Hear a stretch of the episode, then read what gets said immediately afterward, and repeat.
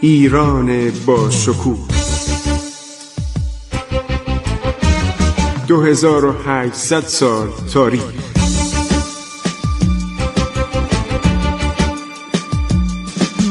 عبور از تاریخ.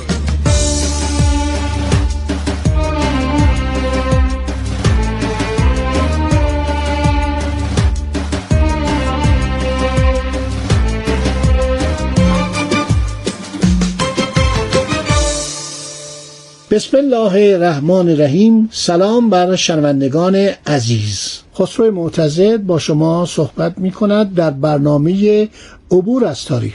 من در این کتاب های مختلفی که درباره مولانا جلال الدین محمد بلخی به چاپ رسیده و شامل مصنوی معنوی یعنی کتاب مصنوی رو شما می‌خونید در فصل گم شدن شمس تبریزی همه سکوت کردن. گفتن چند نفر اومدن در خانه او رو خواستن در خانه مولانا و اون رفت و دیگه ناپدید شد برای همیشه و چند قطره خون موند بر زمین.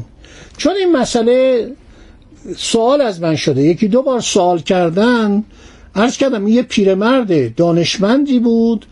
و یک زمانی که وارد قونیه شده بود موقعی که مولانا داشته با مریدانش رد می شده سوال کرده سلام کرده گفت من چند تا سوال دارم.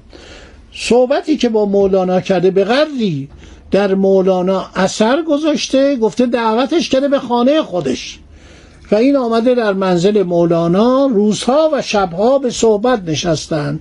مثل این سوالات که ما از خودمون اغلب می‌کنیم درباره جهان درباره کهکشان در مورد این همه سیارات و این همه ثوابت خورشید این مسائلی که قرنها صحبتش هست. و از قرن تقریبا هفدهم به این طرف با آن رصدخانه های بزرگی که ساخته شده و مثلا تلاش های کپلر که دنباله کارهای کوپرنیک بوده و گالیله بوده و کشف سیارات و کشف ستارگان بنابراین این سوالات بیشتر درباره دنیا بوده. یعنی مولانا خودش در مقابل این شمس ملکداد تبریزی یک شاگرد احساس می‌کنه. عشقی به این پیدا می‌کنه ارادتی به این پیدا می‌کنه.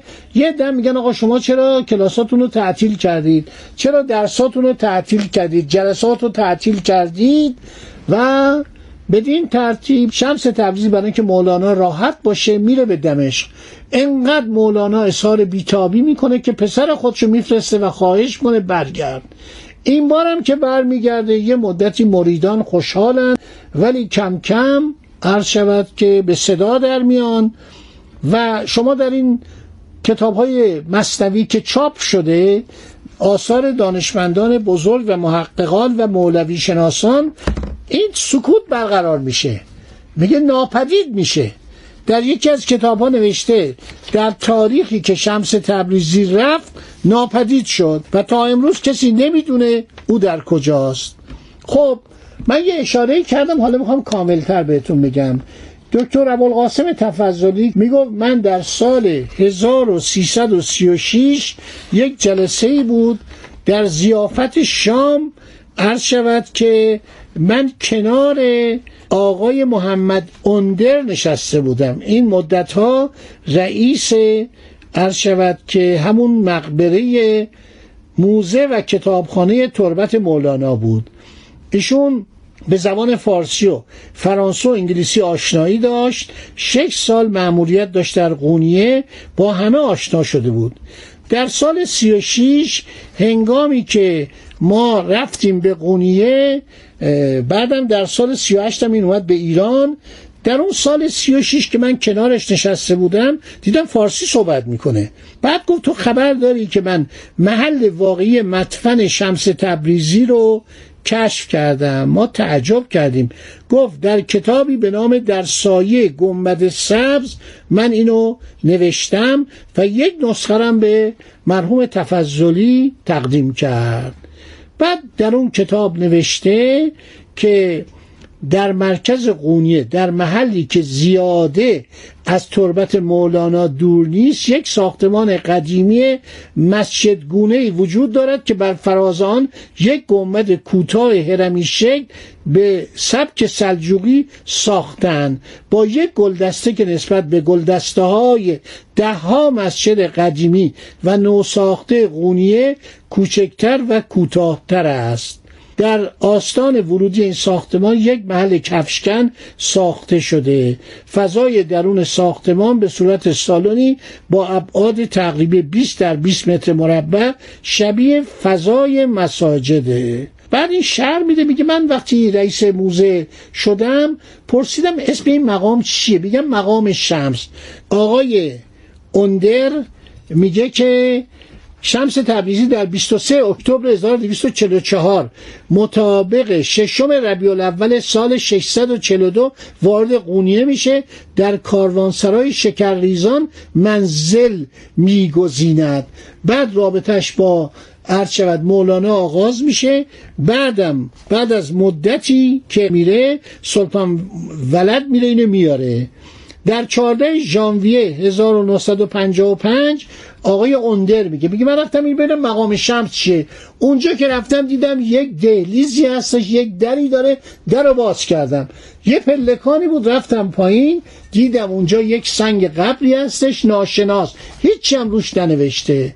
به قرائن دریافتم که حسودان دشمنان عرض شود شمس تبریزی برای اینکه مولانا بتونه کلاسای خودشو ادامه بده درساش ادامه بده حلقه ها و جلسات تدریس رو اینو کشتن. و شما هر کتاب مصنوی رو واز می‌کنید میگن شمس تبریزی ناپدید شده.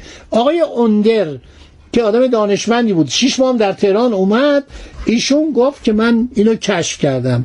بعد آقای اندر میگه من با استادم عبدالباقی گلی پینارنی که در استانبول تماس گرفتم اومد قونیه رفتیم دیدیم همه رو نگاه می‌کرد. یه دفعه گفت برای من این مولوی شناس بزرگی بوده. همین آقای عبدالباقی گل پینارلی گفت به من شکی نماند که این مقبره عرض شود که شمس تبریزیه. بنابراین این کتاب که کتاب بسیار معتبریه گنبد سبز نشون میده که مقبره شمس تبریزی در همان شهر قونیه در فاصله کوتاهی از تربت مولاناست.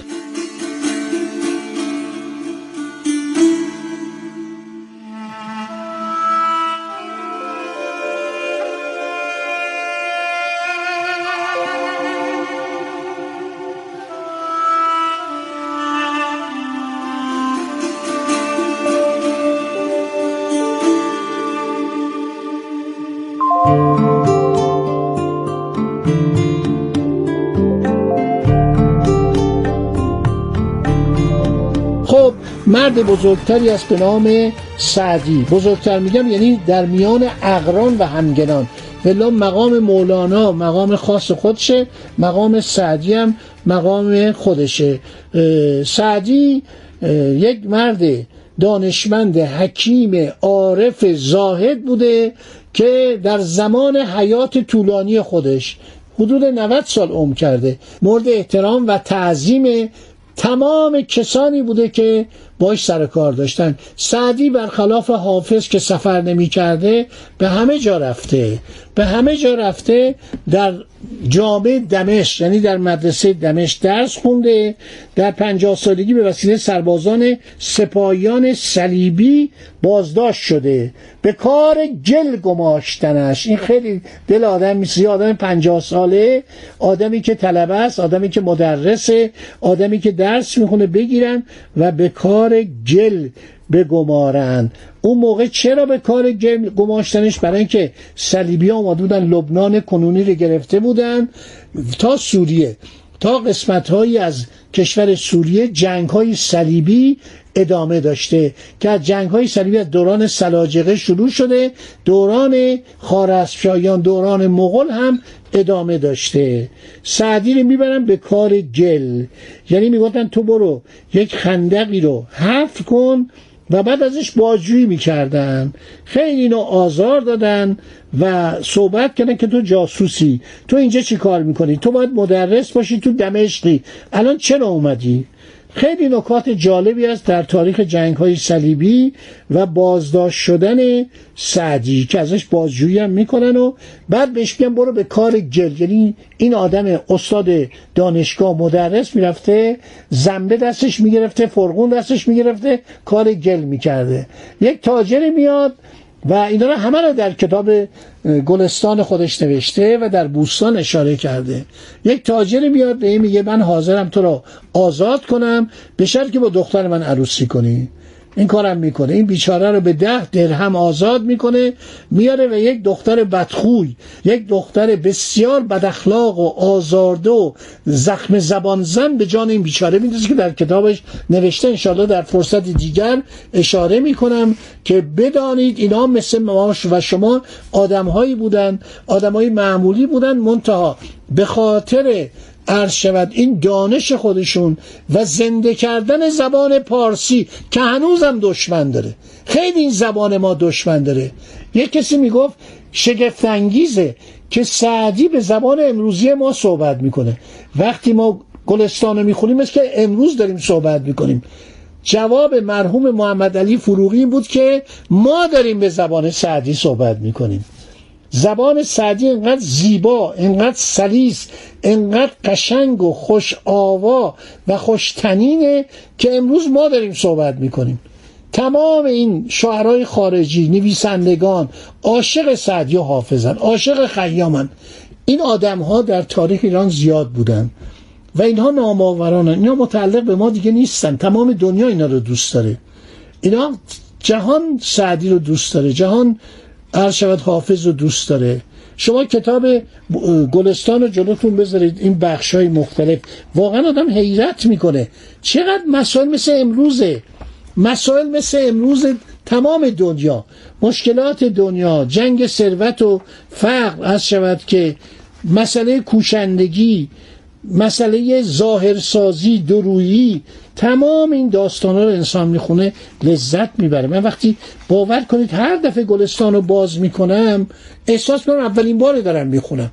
اصلا جملات گلستان جملات ارشمت همون اول کتاب که به نام ارجمندترین کتاب نظم فارسی شاهنامه است و زیباترین کتاب نصر گلستانه. چقدر جمله قشنگی گفته مرحوم محمد علی فروغی. خب دوستان ما در این تاریخ سیاسی و نظامی و اقتصادی کمی هم وارد عرصه ادبیات شدیم برای که این چهره های جاودان یادگار اون قرنن که قرن سیاهی و مرگ و خشم و نفرت و خونریزی آغاز شد. قرن عشق و عاشقی و عظمت و شامخیت زبان فارسی و تمدن مردم ایرانی به پایان رسید. هر چقدر بر ایران بیشتر حمله کردن به قول رنگروسه ایران یک صخره است. یک صخره کنار دریا که این امواج میاد برمیگرده و هیچ آسیبی به این صخره نمیرسونه. خدا نگهدار شما تا برنامه بعد. عبور از تاریخ.